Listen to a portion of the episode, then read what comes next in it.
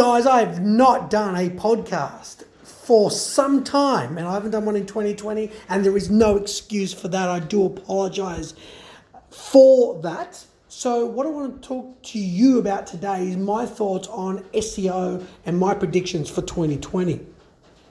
And I just did a five minute video up. I put up on LinkedIn, Facebook, and Instagram. So be sure to check that out if you watch it. If you're listening to this, like as in the next day or two, so you can see it in our feed. Where I think SEO will head in 2020 is, the focus on user experience. You probably heard all that before. But where I specifically think is Google's obviously advancing so much in machine learning and artificial intelligence. They understand more about your behavior than you think, and they're only going to understand it better over time. When the, I, I definitely believe that in 2020 we are going to see a less emphasis on the traditional factors of SEO, such as links, um, and, and, and I think the emphasis on links will still be there by the end of 2020. There's no question. It still be very important. But I, I, I definitely do see that user experience will uh, will probably advance, and and we all know that RankBrain is a huge part of the Google algorithm. And RankBrain is Google's artificial intelligence and machine learning process to understand that if content in its search results are not delivering for the user, they will change it up they will manipulate it themselves. And I think there will be a split between search results where they will they will probably tend to go with their conventional uh, algorithm, and there'll be certain search results and queries where they will lean more towards the machine learning aspect of um, what you what they believe you want more than than uh, than if you were looking at it from the the other side. So I think that one of the clearest things for every single business to do in 2020 is to focus on users, focus on the design. So, not just only spitting out content, content, content is fantastic. People watching your video content and the highest quality content is very important. And how do I define high quality content? Well, I define high quality content as content that either engages, it inspires, it entertains, or it even educates its targeted audience. So if it doesn't uh, uh, hit an emotion, then then you've not delivered. So how the content is even structured is a big part of of delivering a message and not even just the fact that you can just you just can't simply say produce quality content without some without elaborating on what exactly does that even mean so the, the, the area I think where Google is heading is they don't want to be a chef and just delivering out content and people just keep coming back. Because at the end of the day, they're not solving their biggest problems. And I think that you will find in this this time, in this era that we, this decade, that Google understand your users very, very well. And the opportunity to manipulate the search results is only going to diminish more and more over the next 10 years. But this year, it's all about figuring out does my website deliver on my target audience expectations? For example, if you're a jeweler, does your website clearly define between someone that is just looking for any piece of jewelry for just a random occasion, Valentine's Day perhaps, which is coming up, versus someone versus someone that is looking for an engagement ring to propose? Or are they already engaged and are looking for a wedding ring? There's so many different scenarios. So understanding your, tar- your targeted audience and generally what they look for on the site can be achieved uh, through different testing. And, and look, every website's going to be a little bit different. My objective, my takeaway for you today is to get you to start thinking along those lines. Not to discuss specifics and what I think you should do because it all depends on what you're doing, your website, your industry, your expertise, your goals and objectives. But I want you to start thinking along those lines. Producing content is fantastic and it's great and you should be doing it, but understanding your target audience and ensuring that your website is delivering on that is going to help you far more than just spitting out content all the time.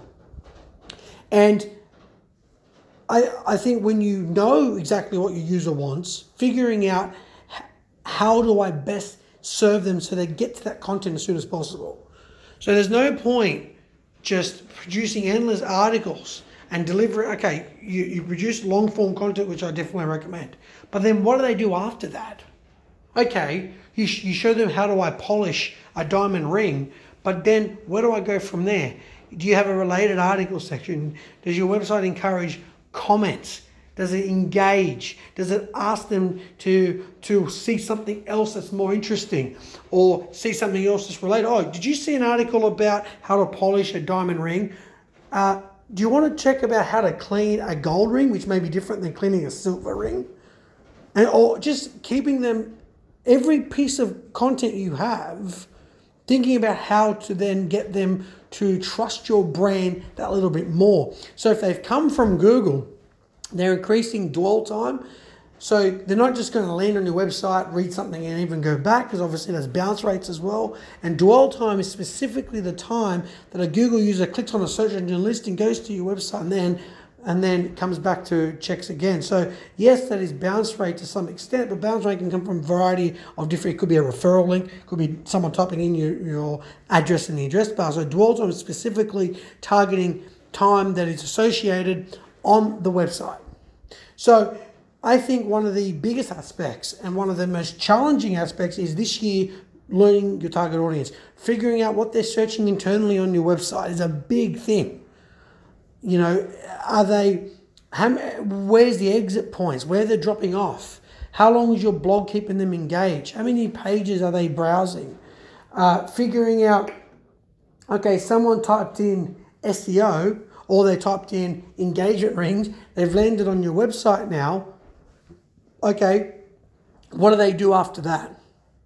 So, what does the average SEO visitor do after they land on your website? What, what, where does the where, where does the landing page start, and then where do they go? Is it the journey that you want them to take? If not, start thinking of ways of including buttons, graphs, interactions, videos, whatever the case may be, whatever might be needed, and at least you're thinking along those lines. 2020 is the era where you start thinking about the user, not thinking about an algorithm. Too many companies call me and say, Andrew, you know, this is what the previous SEO has done, and this, and most of the time it's hardly nothing when you look at it. Um, but no one's explaining to clients do you understand the importance of delivering for the user? Do you understand that if you're a jeweler and you're and you're creating a really emotional experience, are they falling in love with your brand when they first land on it? Because what I've what I've learned over the last 10 years is I used to go so much down the increasing traffic, traffic, traffic that the new traffic stat was so high, but the returning traffic, which may or may not necessarily be a KPI for SEOs, because SEOs don't necessarily measure their success by returning traffic that's branded or through direct sources or through other sources. But it's something that digital, a whole, an all-round digital marketer, and I think a responsible SEO should be looking at. Yes, our primary KPI is improving brand awareness, but it's also it's also wanting those people to come back again and encourage them. You know what? I had a great experience on that website. When you have a great experience at a restaurant, you're likely to go back. And, and, and getting a great experience at a website involves a variety of different things. First of all, getting served what you want is the first criteria. Customer service. How were you treated? Was everything in front of you right and correct? Could you ask questions and people will get back to you quickly? You know, it, the food didn't take too long to get served out, which means, you know, they, they, they didn't feel like they couldn't find what they wanted when you think about it along the lines of a website. So getting each and every user to start thinking about what they're doing from a user perspective. That's the goal of this podcast. How are you going to do that? How are you going to do that? If you're a business owner, how are you going to learn more about your users? What are they searching for? Use Google Search Console, finding out what keywords they're landing on your website, finding out what are your top landing page visits, finding out what they're actually searching, which will then give you an indication of does those landing pages are they delivering for the user? Are they meeting the expectation? ask surveys, emails. You know, you need to find out. Um, but the bigger goal is branding. That's for me is the most important aspect of user experience and making people fall in love with the brand before they've even dealt with you. So, how do you do that? Well, I think you start producing content that gets them interested, understanding their needs.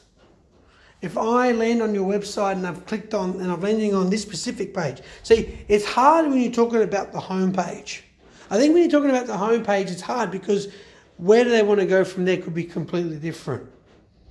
That's why you just got to make sure that they, they, they can navigate through anything that your company provides relatively easily. So the nice top navigation banner, nice buttons to the most more common areas you, you think they would go, and you can get that information from analytics. But if they're landing on the engagement rings page as the first point, what do they want to do from that point onwards? Where do they want to go? Okay, they're looking at engage. They're looking at your engagement rings. Fantastic. Now what? So, do they look at your princess cut, white gold, 18 carat? They landed on, they clicked on that page. Did they, did they fill out an inquiry on that page? Can they fill an inquiry on the page? Is there live chat available? I think making customers fall in love with your brand and then getting them to engage with you straight away as quick as possible and removing and reducing friction that's involved is paramount. So, what do I mean by removing friction? Well, if maybe they want to just send a live chat inquiry. Oh, you don't want them to send a live chat inquiry because you don't always in front of your in front of your computer. Well, you need to make sure you've got a plan in place. If you're getting that much live chat request, then maybe it's worth considering putting someone on. If you're getting that many requests. If you're not, at least the option's available there and they can plug into your website and get notified. Are they able to pick up the phone if they want to have that avenue? Is your phone number clearly re- presented? Contact form. Whatever it is, providing them as many points for them to touch your brand, to get in contact with you to share something with a friend that they might see on the website that's appropriate and applicable. Thinking of ways to allow them to make a connection with your brand and create an emotion. Once they've got an emotion attached to your brand, they're more likely to convert at that point. And not only are they willing to convert and it turn into a sale, not just only filling out an inquiry. So I think getting a little bit romantic with the process is key. It's vital. What digital marketing now is, in, in particular, even SEO, like within that whole umbrella, is you know, it's just more than just oh, let's create content. Let's just update meta tags. It's it's it's getting the attention from the brand, and then getting them to sort of think that your brand is the only solution for them because they found out what they want. You've engaged with them, you've answered their questions in appropriate time. Then the next connection is can we make a sale? Can we make a deal? Whatever the case may be.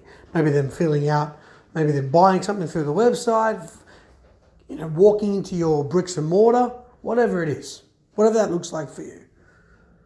But start getting a little bit romantic about what the brand and what brand you uh, you're working for. What does it represent? And does the website speak the language? Does the website parallel the experience even before you've dealt with that customer? Then they will understand once they've already dealt with you. Because things can go bad if, if it goes, yes, they love, it looks great, then they get the experience and it's not so great. right? That can cause a lot of bad reviews because you got the emotions up, then you fail to deliver. But if it's a matter of you will deliver on their expectations, it's just getting them over that line. And that seems to be the problems that most of my clients have. We'll get people on the website. They may even convert, but they don't always turn into a sale. They haven't made a touch point where they fall in love with the brand, and it's hard to do. But if we're not even thinking about it as digital marketers, as business owners, as marketers in general, anyone that's interested in the topic, if we're not even thinking about this in 2020, and in particular SEOs, you are going to be left behind.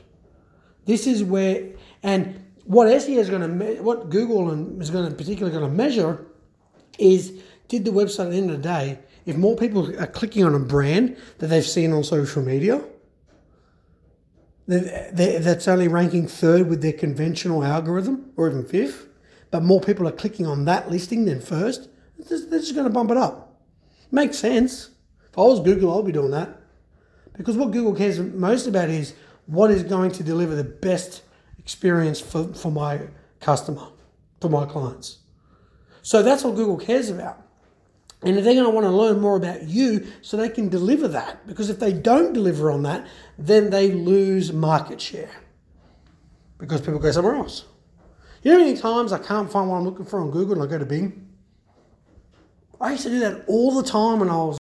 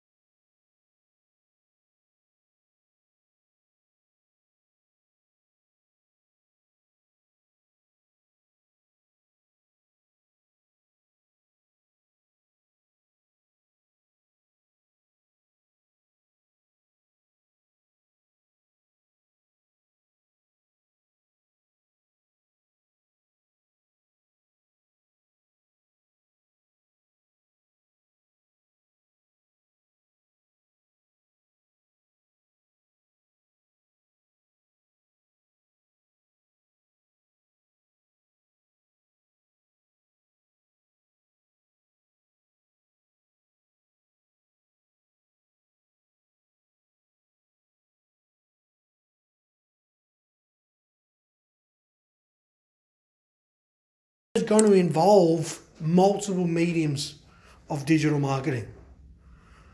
To rank big brands. Now they have people want to click on the big brands or the brands they they they're aware of and they know and they trust. Well it's the seven time rule man. The more times they see the more time the, the, the likelier you are to, to, to improve their, their experience with you. Is already a one up because they've seen you multiple times so then the process I've just talked about, it becomes easier. Because they will probably spend a little bit longer on your website to find what they want. They will make it, they will go and want to convert more likely. They will want to at least make a touch point. And that's the key thing when it comes to digital.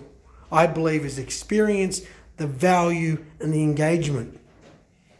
I think that's where it's at. Demonstrating the value, demonstrating the experience, demonstrating that you're going to to uh, to get back to them and provide that engagement as soon as they want. As soon as they they notify you, bang, the, you, the brand's responding. Thanks a lot, guys. I'm Andrew Glinsauce. Please visit www.omegadigital.com.au. I'd love to hear from you. Please share this around. Please ask comments. Please email me at andrew at omegadigital.com.au. I'd love to hear your thoughts. Even if it's negative, I still want to hear them. Make a touch point today and contact us. Thanks so much, guys. Have a great day.